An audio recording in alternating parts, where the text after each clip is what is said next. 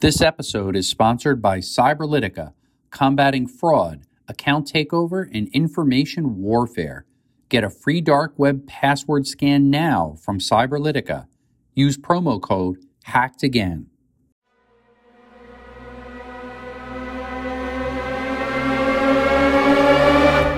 My guest today identifies emerging trends and techniques to help audiences combat cyber threats from the impact of the Internet of Things to securing big data. Theresa Payton is the president and CEO of Fortalice Solutions, where organizations turn to for discreet help during data breaches and to improve IT systems and strategies. She made history as the first female to serve as White House Chief Information Officer and currently helps organizations in both the public and private sectors protect their most valuable resources. She's the author of her new book, Manipulated Inside the Cyber War to Hijack Elections and Distort the Truth, which became the number one hottest new release in elections and security on Amazon only two days after its release. Theresa, what keeps you up at night?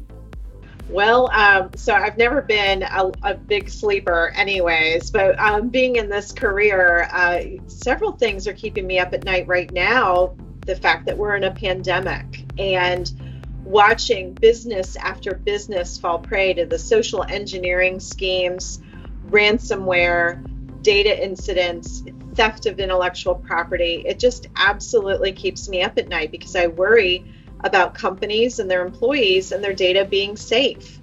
The other thing that's keeping me up at night is what I wrote my book about, which is the misinformation and manipulation campaigns.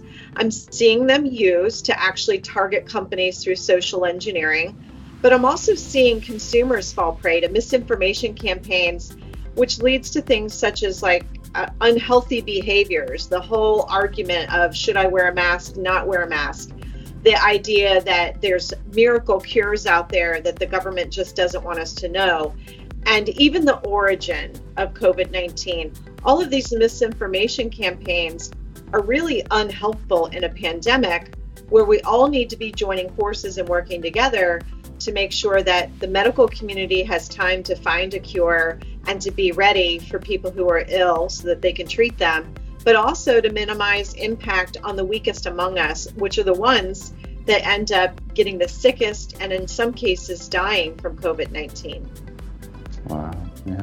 Hey, Theresa, maybe you can help us learn a little bit more about some of these exciting things that you're involved in. Maybe even help some of our viewers understand where can they pick up a copy of your book, Manipulated.